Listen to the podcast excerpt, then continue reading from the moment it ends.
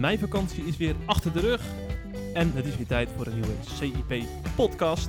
Misschien ben je op vakantie geweest, misschien niet. Het nieuws gaat altijd door. En Andries Knevel is weer bij ons aangeschoven in deze nieuwe aflevering. En met hem eh, gaan we het opgeleide abortusdebat onder andere doornemen. En eh, er zijn nog veel meer items op het eh, programma, waaronder patriarch Kirill van de Oosters-Orthodoxe Kerk in Rusland. Hij is al een tijdje in het nieuws, maar nog niet in de podcast bespro- besproken. Dat moet toch een keer gebeuren. Andries, van harte welkom in de podcast. Hoi, fijn dat ik er te zijn. Met welke gemoedstoestand zit je hier? Ehm, ja, een beetje onrustig. Ehm, en dat heeft nauwelijks ja, met één onderwerp nog wel te maken natuurlijk, wat je hebt genoemd, Kirill. Maar het gaat toch wel over Oekraïne. En dat maakt mij eh, best eh, zorgelijk. Ehm, dus ik zit hier, eh, nou onrustig is verkeerd woord. Ik zit hier met wat, wat zorg. En tegelijkertijd weet ik ook dat de Christelijke Synode vergadert ehm, over allerlei lastige onderwerpen. Ja, daar ben ik ook bij betrokken. Dus ik zit hier als een wat zorgelijk typje Ja, vandaag. ja, Zullen we ja. het zo maar zeggen? Ja. Dan is het misschien ook een goed moment om te beginnen met onze rubriek. De ergernis van de week.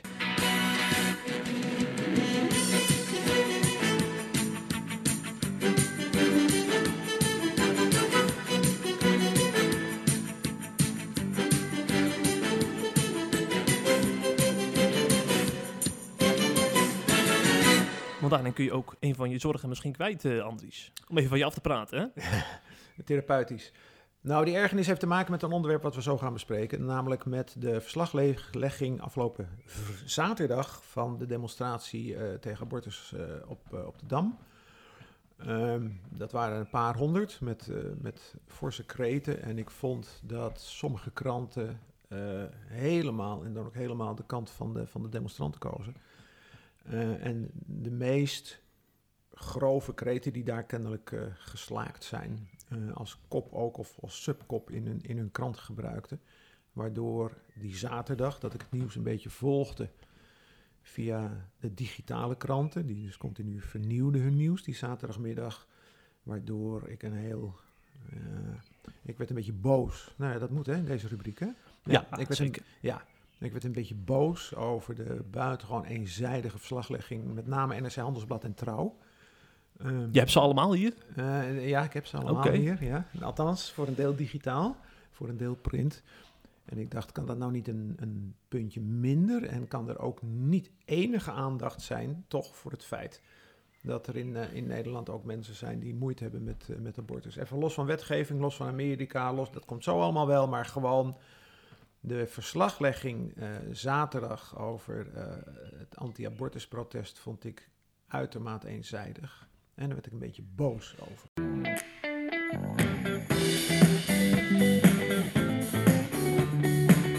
Het laatste nieuws uit christelijk Nederland bespreken we in de CIP-podcast.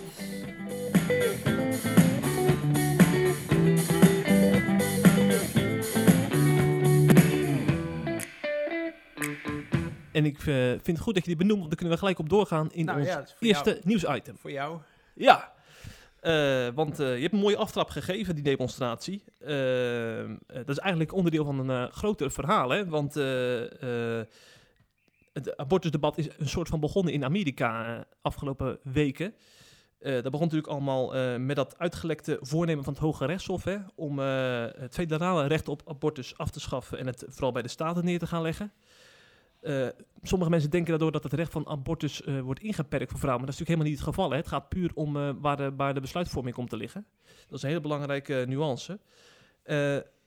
Maar toch is er heel veel vrees voor het afschaffen van, of het inperken van abortusrechten voor vrouwen individueel. Ehm, en daarom is denk ik ook die demonstratie geweest in Amsterdam. Hè. Die, dat waren allemaal mensen die daar erg voor bang voor waren. Ehm, ik weet niet of jij eh, beelden van die demonstratie hebt gezien. Nee, ik heb het ook gezien. Eh, en ik vond het, ik vond het eerlijk gezegd allemaal uh, larikoek wat, eh, wat Ja. daar gezegd werd. Ja. En ook suggestief. Want Eh, eh, er waren ook Kamerleden aanwezig hè, bij de ja, demonstratie. eh, mevrouw Ellemeet Ja, van GroenLinks, eh, die dus zondags in Buitenhof het nog een keer duntjes heeft overgedaan. ja. Het was een buitengewoon suggestief. Nou ja, dat, dat, dat gewone mensen, als ik het zo maar even mag zeggen, dat, dat zeggen, dat is tot daaraan toe. Maar de suggestie is gewekt dat ehm, datgene wat eh, in Amerika aan het gebeuren is, dat het overslaat naar Europa, ook naar Nederland. En ook dat er in Nederland een hele sterke anti-abortus lobby is, die banden heeft met de Amerikaanse anti-abortus lobby. En dat er een kans zou bestaan dat in Nederland uh, de wetgeving ook zou veranderen. Dat was de suggestie die die Mhm. zaterdag uh, tijdens de demonstratie klonk. Dat is ook de suggestie die mevrouw Ellemeet van GroenLinks, belachelijk, zondag heeft gedaan in, in Buitenhof. En terecht twitterde Gertjan Segers al van, uh, laten we nou eventjes uh, normaal doen. In de, in de Tweede Kamer zijn er op dit moment zes Kamerleden die voor een andere abortuswet zouden zijn en 144 niet. Zeven, hè? Nee, moet ik even zeggen. Zes, zeven. Vijf ChristenUnie. Nee, nee, ik zeg het verkeerd. Er zijn acht Tweede Kamerleden die voor een uh, verandering van de abortuswet zouden zijn. Misschien ook één of twee bij JA21, maar dat weet ik niet ja. zeker. Ja, maar die acht is SGP en ChristenUnie. Ja, SGP en ChristenUnie. Um, dus de suggestie die, dat, dat Nederland als het ware bedreigd wordt door een sterke anti-abortuslobby anti uh, in Nederland, die ook nog eens een keer gesteund wordt, uh, misschien wel financieel door Amerika, die suggestie is echt onzin, vind ik ook kwalijk, want het is stemmingmakerij. Ja, ja. Je verwees al even naar het interview van Ellemeet in uh, Buitenhof. En daarin verwees ze ook naar de evangelicals, hè? Uh, want die anti-abortusbeweging wordt natuurlijk voor een groot deel ook ondersteund vanuit de evangelical beweging in Amerika. Veel mensen die ook op Trump hebben gestemd, hè, horen daarbij. En zij zegt dat zij al decennia bezig zijn met het criminaliseren van abortus. Dat vond ik een al hele opvallende uitspraak. Wat zou ze ermee bedoelen? Nog een opvallende uitspraak van dit Kamerlid van, uh, van GroenLinks. Um, ik denk dat ze daarmee bedoelt dat wanneer je tegen abortus bent, um, je en het uh, zo zou willen regelen via, via wetgeving in een staat of via het Hoge Rechtshof daar, uh, dat abortus bijna verboden wordt. Dat daardoor de suggestie wordt gewekt dat abortus dus een, een criminele daad is. Dus hm. op het moment dat je moeite hebt met abortus, suggereer je daarmee dat abortus eigenlijk een criminele daad is. En dat bedoelt zij met het criminaliseren van, van abortus. Ja. En wat mij opvalt, dat is dat er nauwelijks, ook in Nederland, nog een zindelijk gesprek over abortus natuurlijk mogelijk is. Hm, hm. Het gaat over uh, twee, twee, nou niet eens twee, maar het gaat over een aantal partijen waarvan ik vind dat de, ik wou niet zeggen pro-abortus lobby, zo mag je het niet zeggen, maar mensen die, die volledig voor een vrije abortus zijn, uh, op dit moment het onvermogen missen en ook misschien er geen zin meer in hebben om nog na te denken over argumenten waardoor je zou nadenken, ja, we zijn wel voor een vrije abortuswetgeving, maar abortus op zich is natuurlijk een heel akelig ding. Hm. Dus ik vind hm. dat de discussie in Nederland, uh, juist weer door datgene wat er in Amerika gebeurd is en afgelopen weekend in Nederland uh, gebeurd is, aardig uh, vertroebeld is. Ja, ja, ja. ja.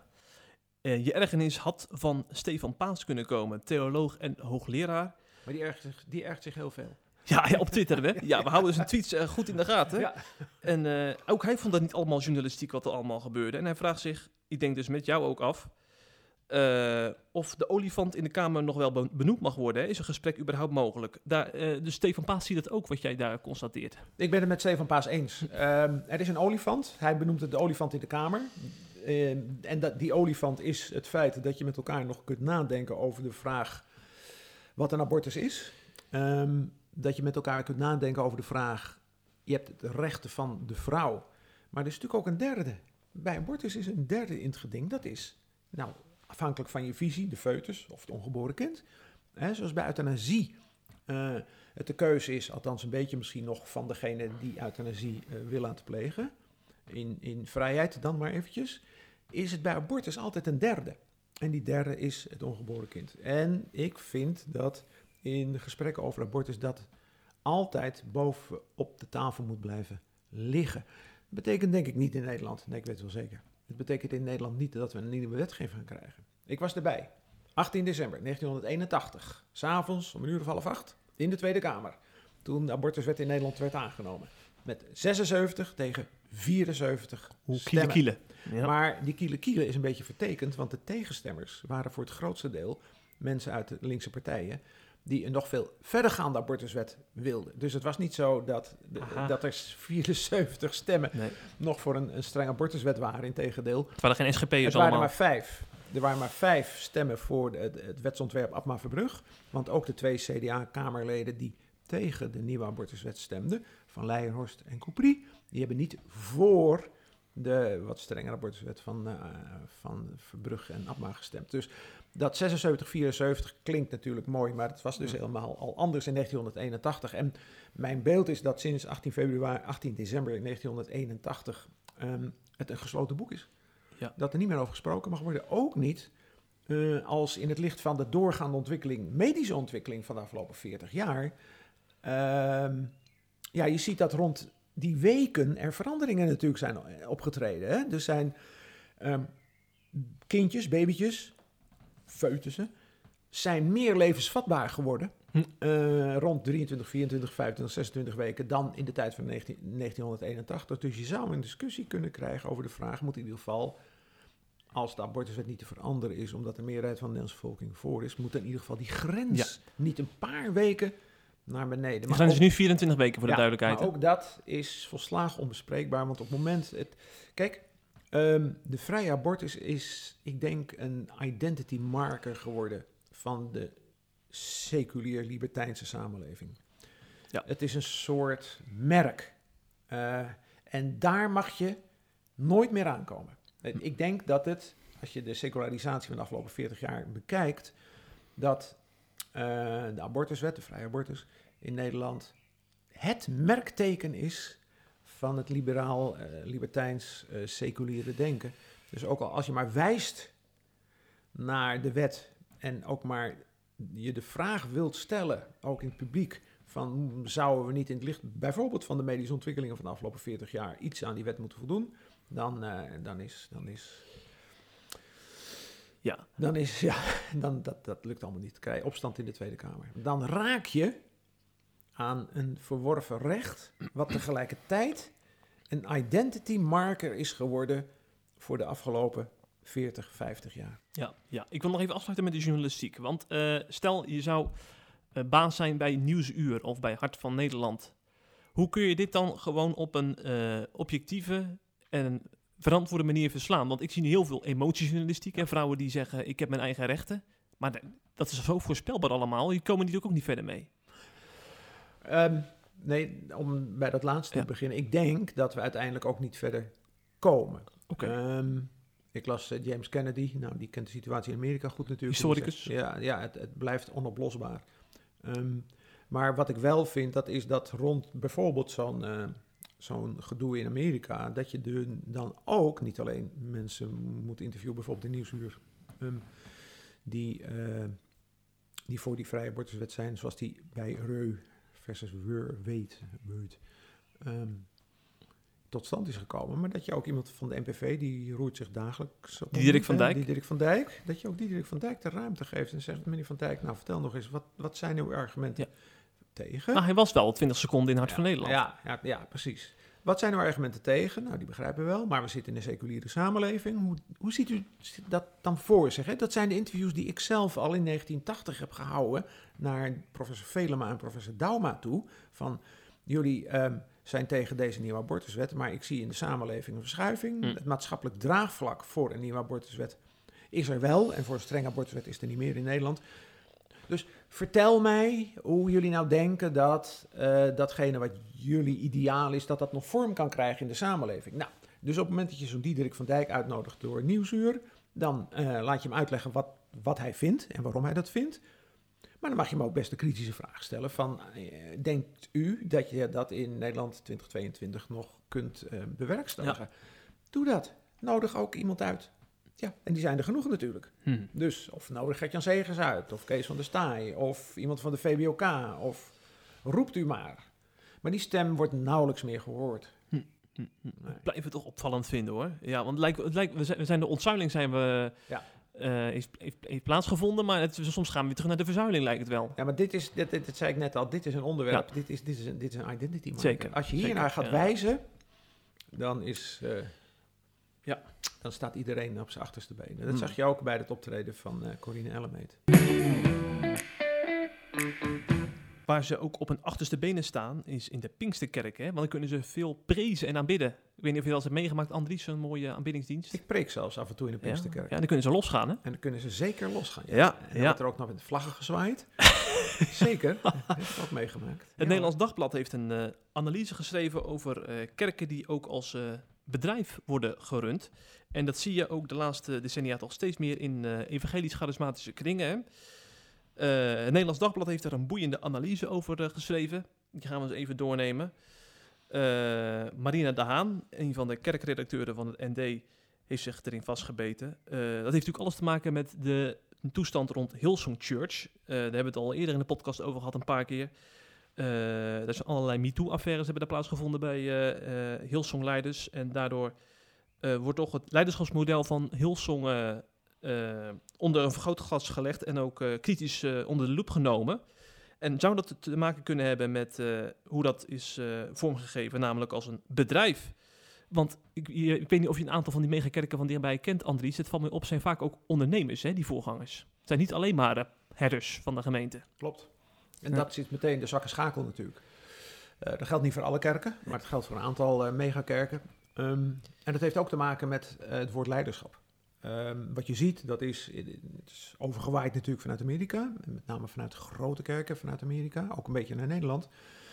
Dat kerken georganiseerd, niet meer georganiseerd worden rondom, um, nou dan zeg ik het maar even in zijn Nederlands hoor, in, met een, een kerkraad, het presbyteriaal synodaal systeem, met een kerkraad, uh, met een predikant, maar een predikant die onderdeel is van de kerkraad. Um, en dus ook gecontroleerd kan worden door, door de kerkraad. Ehm, maar dat er een soort leiderschapscultuur is ontstaan, waarbij uh, die leiders als het ware boven iedere kritiek zijn, uh, zijn verheven. En tegelijkertijd ook een businessmodel is ontwikkeld. Dat, staat, dat loopt parallel, hè? een businessmodel is ontwikkeld. Ja. Waardoor met name die grote kerken als een soort um, bedrijf worden, worden geleid. Hm. Nou kan ik me dat laatste wel een klein beetje voorstellen. Kijk, vroeger hadden wij hele grote kerken in Nederland, in de Gereformeerde Kerk, in de Nederlandse Vormde Kerk, met duizenden en duizenden leden. Nou, die zijn er nog wel, maar die werden geregeerd door de kerkenraad, bestaande uit ouderlingen, diakenen en, en de predikanten, vaak het meerderheid. Maar ook door wat dan heette een commissie van beheer of de vereniging van kerkrentmeesters. Dat waren de managers. Um, maar die stonden met elkaar uh, in zo'n verhouding dat um, het zakelijke gedeelte uh, onder de kerkenraad viel. Dus, hm. dus de geestelijke leiding, daar ging het met name om.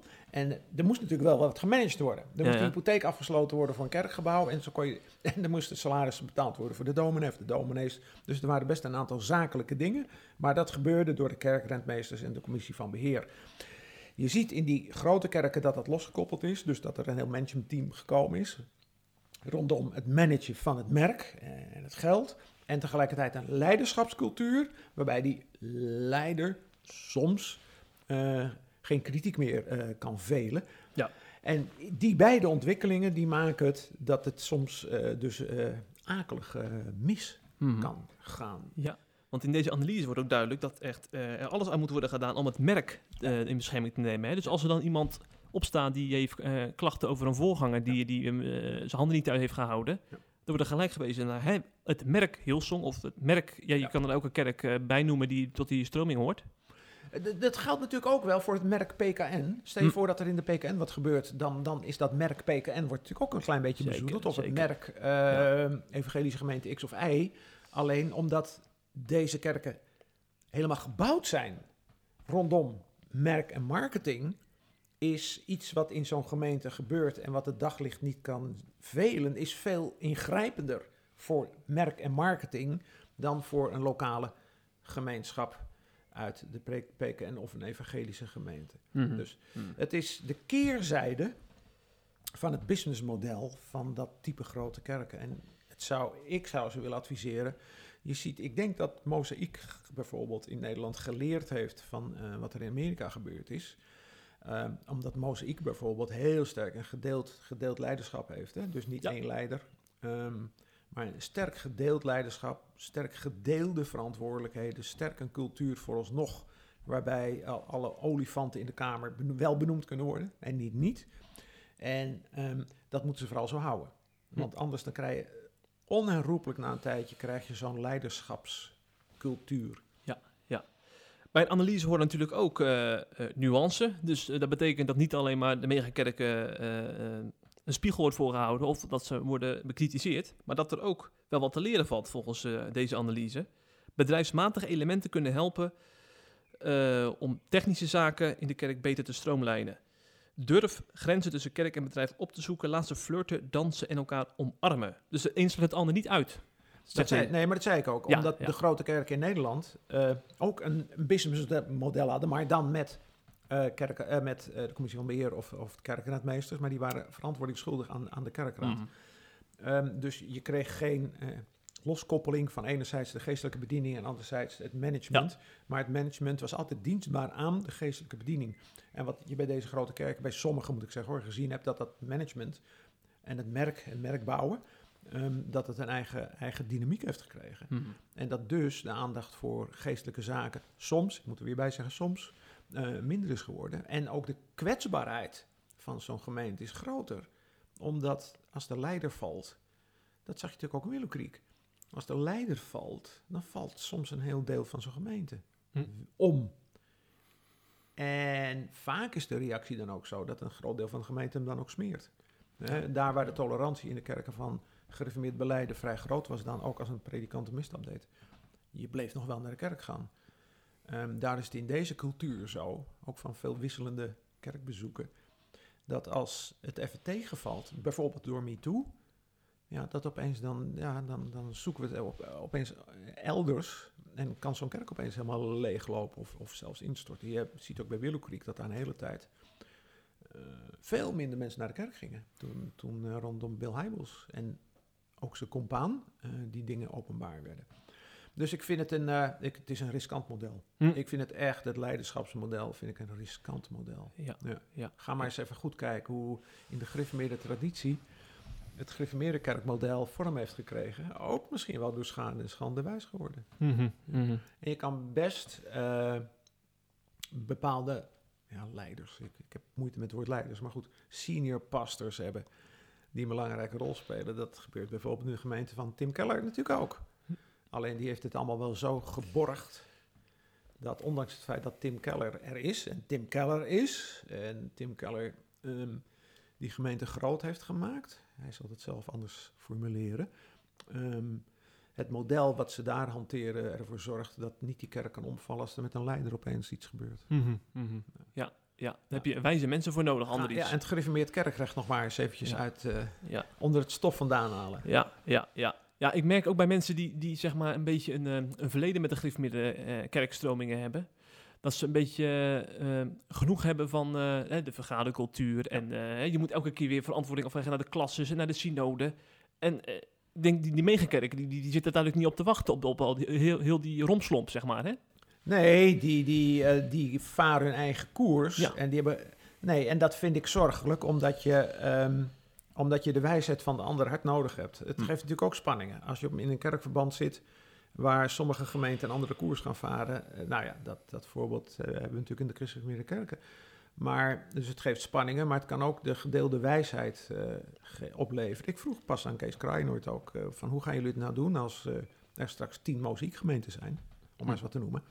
Gaan jullie dan een soort verband van mozaïekgemeentes eh, oprichten? Ja, of ja, ja, komt ja. er een synode Ja. van eh mozaïekgemeentes? Goeie vraag. Ja, nou ja, daar, de, die, die vraag kende hij. Hm. Ja, Hm. goed, Hm. het antwoord is niet gegeven. Maar er was wel een vraag die ik... da- als er een, een soort verband van mozaïekgemeenten ontstaat in Nederland... hoe geef je dat dan verder kerkrechtelijk, om dat ouderwetse woord maar even te gebruiken... hoe geef je dat vorm? Nou, daar ben ik zeer benieuwd naar hoe ze dat gaan doen.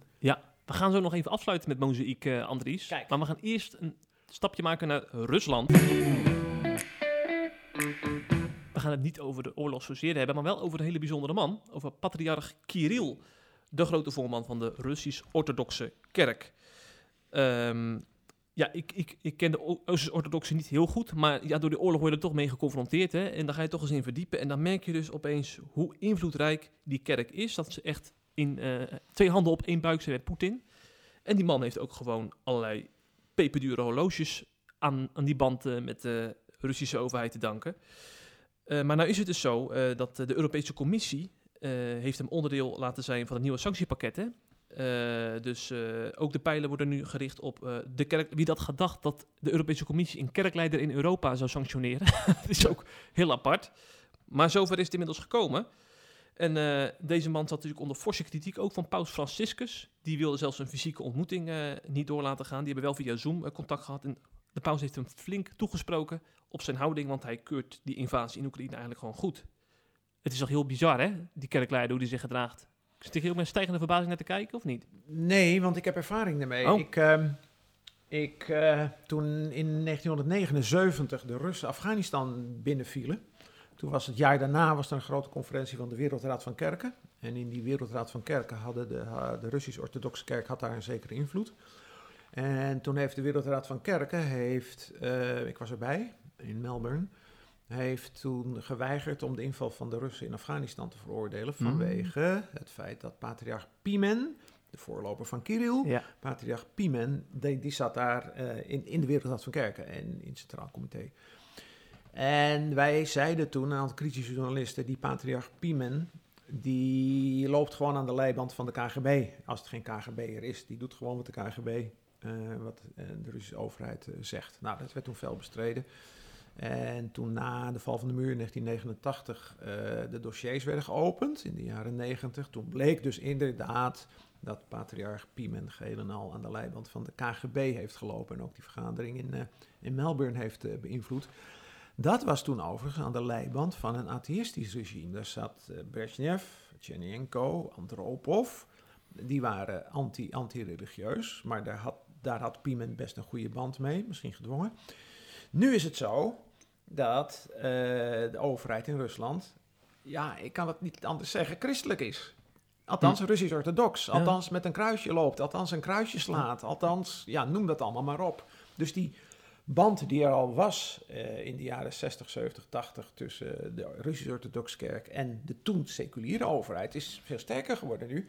Nu die er is tussen eh, de kerk en een, ja, toch maar, ik, ja, ze noemen zichzelf christelijk, laat ik het zo maar zeggen, Russisch-orthodoxe overheid.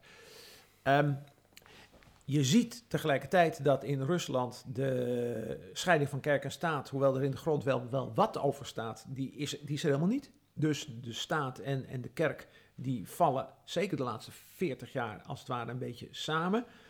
Ja, en dat betekent dat op het moment dat je kerk en staat niet meer scheidt, dat de kerk eh, bedoeld of onbedoeld eh, de staat gaat steunen. En ja, bij Kirill heb ik zelfs het gevoel dat dat gewoon bedoeld is. Dus dit, is, dit is de geschiedenis van de Russisch-Orthodoxe Kerk van de afgelopen 50 jaar, die ik zelf ook een beetje heb meegemaakt. Ik moet eigenlijk even eh, denken aan eh, eh, de tijd dat we nog druk waren met de islamisering. Hè? Want er waren natuurlijk ook eh, met, rondom die aanslagen heel veel vooraanstaande moslims die dat allemaal aanmoedigden. Ja. En er werden moslims erop aangesproken in Nederland van jullie moeten afstand nemen van die, men, van die man- mensen. Maar nu vragen we die, die stellen we die vraag niet aan christenen in Nederland. Jullie moeten afstand nemen van die uh, Kirill. Is dit een gekke vergelijking die ik maak of niet? Ja, ik heb hem nog nooit gehoord zo inderdaad. Ik zit nu even hardop eh, te pijnsen en te denken. Dat zie je aan het kraakt hier en daar. Maar ik denk dat, dat het beeld ehm, niet zodanig is dat eh, mensen denken dat jij en ik van evangelisch of eh, Nee. reformatorisch evangelische huizen iets hebben met, eh, met die Russisch-orthodoxe kerk van, Nee. van Kirill. Ik althans ben er tot nu toe niet op aangesproken. Nog privé, nog op Twitter. Maar het zou kunnen zijn dat als dit zo doorgaat en de, de, de slogan zal zijn, of de frame zal zijn, kerk steunt Poetin.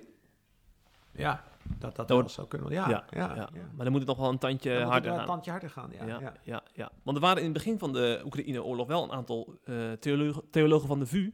Die zeiden van de, de, de christen moeten zich echt harder uitspreken. Niet alleen maar bidden om vrede. Nee, maar je ziet ook dat de orthodoxe kerken in Nederland zich natuurlijk hebben afgekeerd Zeker. van, eh, van Kirill. Hè? Ja. Hun eigen koers zijn aan, aan het varen.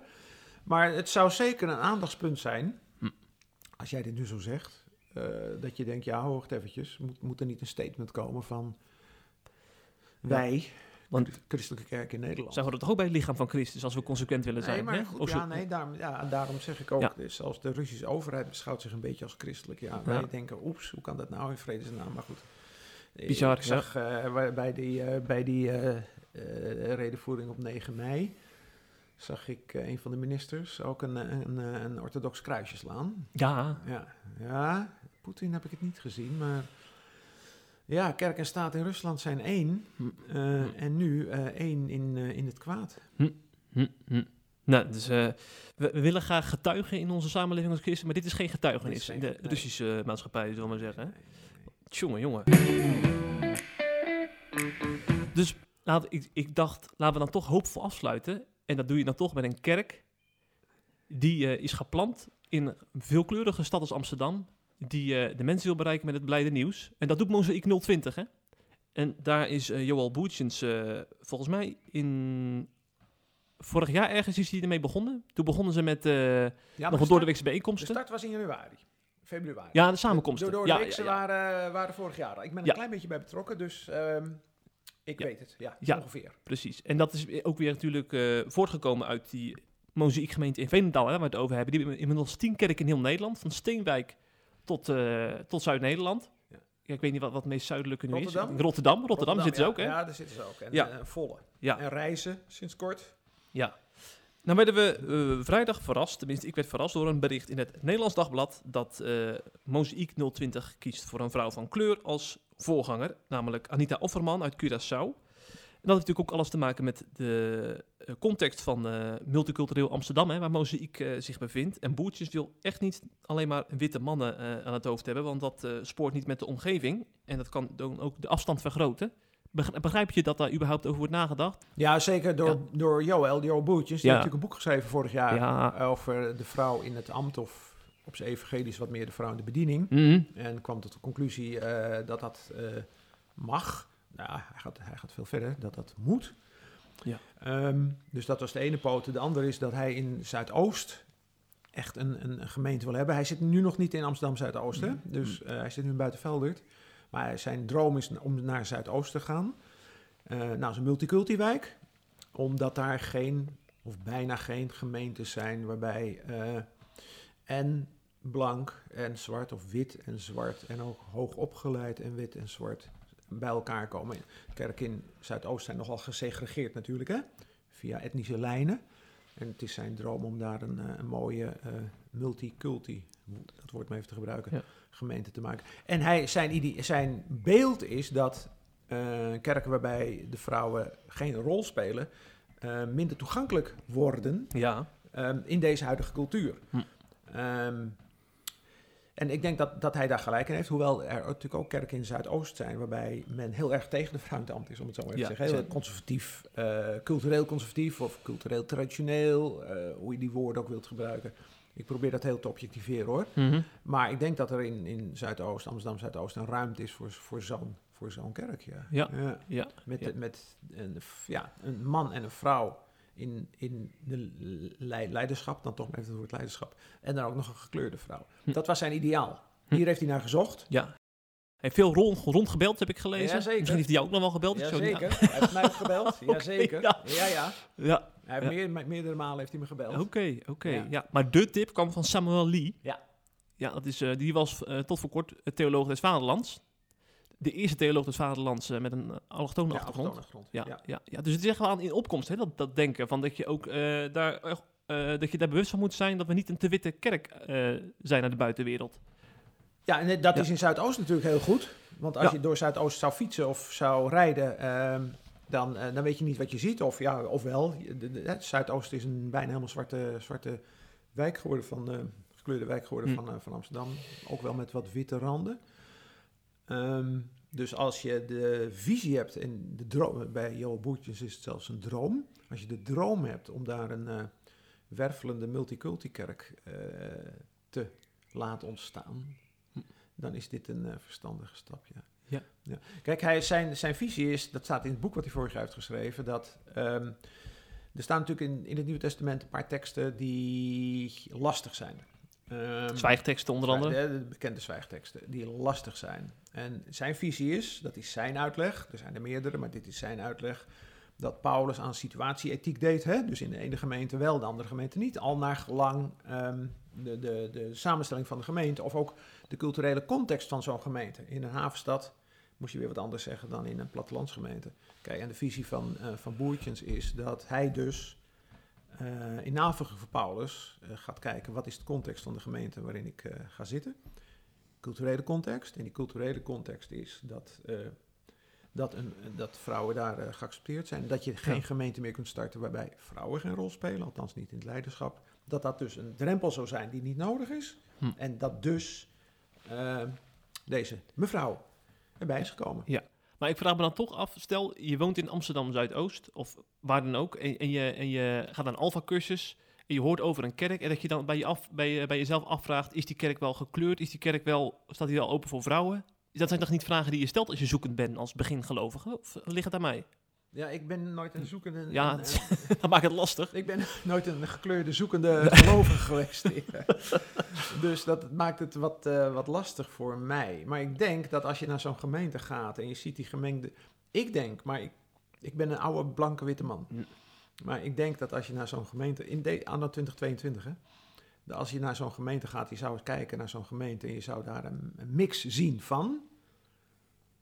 Ja, dat dat Dat de drempel lager wordt. dat, dat, dat denk ik, dat de Hm. drempel lager wordt. Maar eh, nogmaals, ik ben een oude witte grijze eh, witte man. Ja. Er is een, een, een christelijk gereformeerde kerk in Zwolle die, eh, die, dit, die dit ook een belangrijk item vindt. Hè? Dus eh 5000 leden Ja. die, die zeggen ook van, ja, ik, ik heb pas heb ik die dominee Henk, Henk Meinders heb ik gesproken. Ja. Die zei, ja, ik kan het gewoon mijn buren niet uitleggen als onze kerkraad alleen maar uit mannen en witte mannen bestaat. Kan ik ze gewoon niet uitleggen. En ze staan in de weg, zegt hij. Een van de eerste boeken van Stefan Paas. ehm, Jezus Heer in een plat land, geloof ik. Uit mijn hoofd citeer ik nu hoor. Die heeft het ook over culturele drempels. Die weg moeten. eh, om een kerk aantrekkelijk, voor zover een kerk aantrekkelijk is. Maar om een kerk tenminste nog aantrekkelijk te houden voor, voor de buurt of voor anderen.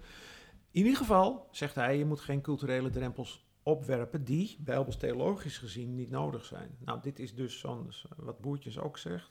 Bijbels theologisch is de drempel van geen vrouw niet nodig. Hè? Dat is zijn visie.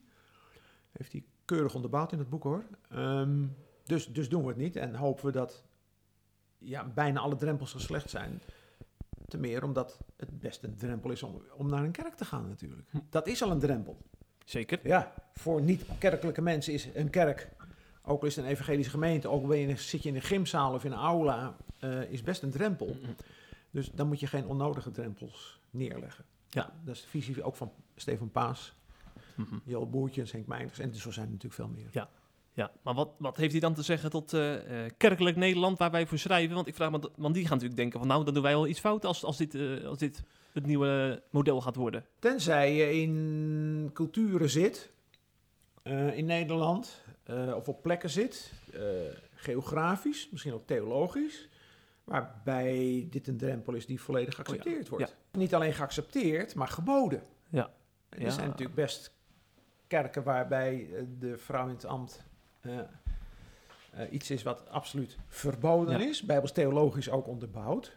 Ehm, tegelijkertijd zitten die soms ook op plekken, geografische plekken, waarbij dat als het ware door de bevolking wel zo'n beetje geaccepteerd wordt. Of wordt toegejuicht. Ja. Dus dat, het, varieert erg van, van streek tot streek. Dus- van kerk Maar kerk. zeg je dan als mozaïek naar Urk zou gaan, dan moeten ze daar ook rekening mee houden met die context daar, van hoe ze over vrouwen dat- denken. Ja, ik hoop niet dat Moziek ooit naar Urk Nee. gaat. Dat zou niet goed Dat zijn. zou niet goed zijn. Want Urk alleen al heeft 7000 christelijk geformeerde leden. Dus Ja, daarom. eh, daarom. Dus oh, Moziek mag nooit naar Urk gaan.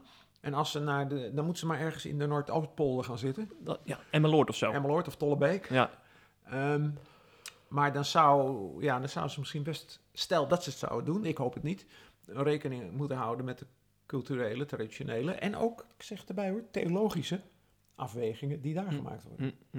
Ja. Interessant om op deze manier over de kerk na te denken. Hè? Ja. We worden ook wel een beetje gedwongen door onze tijd, denk ik. Hè? Want voorheen was het nog gewoon van we doen het gewoon zo en eh, je accepteert het maar. Dat kan niet meer vandaag de dag blijkbaar. Bij een aantal gemeenten wat echt missionair eh, bezig wil zijn, ehm, zie je dat dit denkproces al een tijdje gaande is natuurlijk. Ja. Ehm, ik denk ook aan het rapport wat een paar weken geleden verschenen is in de Protestantse Kerk in Nederland over um, een aantal pioniers in de Protestantse Kerk in Nederland, die geconfronteerd met de cultuur waarin wij leven, ehm, moeite kregen met het feit dat het christelijk geloof pretendeert exclusief te zijn. Terwijl de cultuur op dit moment in Nederland zegt inclusiviteit op alle terreinen van het leven, kom je dan met een kerk aan die zegt ja, maar wij hebben de enige weg. Ja. En je ziet dus dat, of je zag in dat rapport, ik vond dat eh, schokkend en begrijpelijk. Je zag in dat rapport van de Protestantse Kerk in Nederland dat sommige pioniers moeite hebben dus met dat, ja, met dat feit.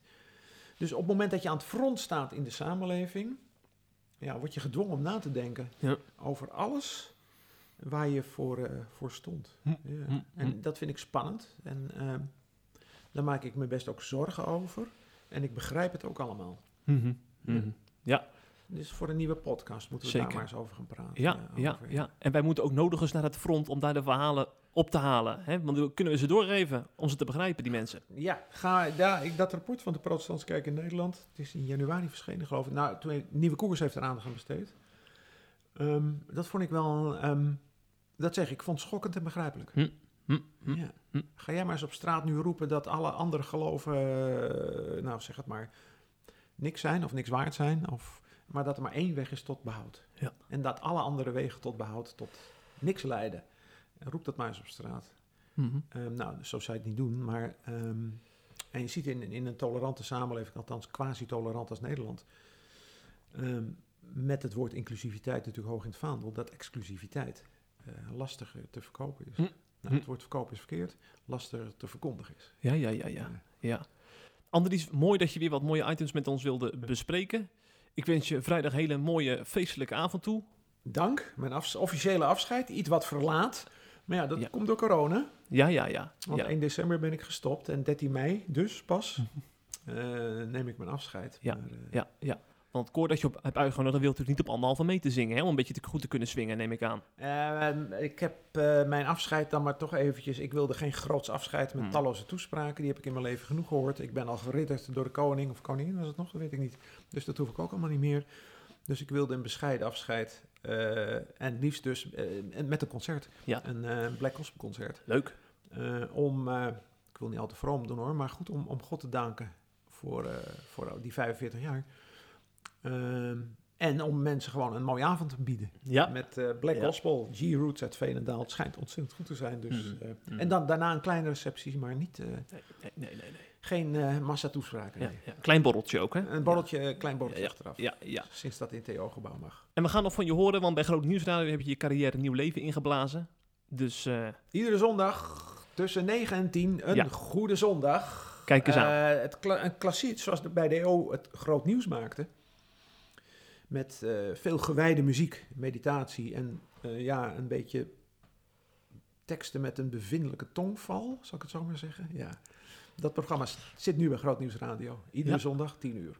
Luister naar Groot Nieuwsradio, zeggen we nog maar even erbij. Er Tegenwoordig ook bij. Ja. En hopelijk volgende week weer een nieuwe podcast op de CIP-redactie. Een hele fijne week nog allemaal.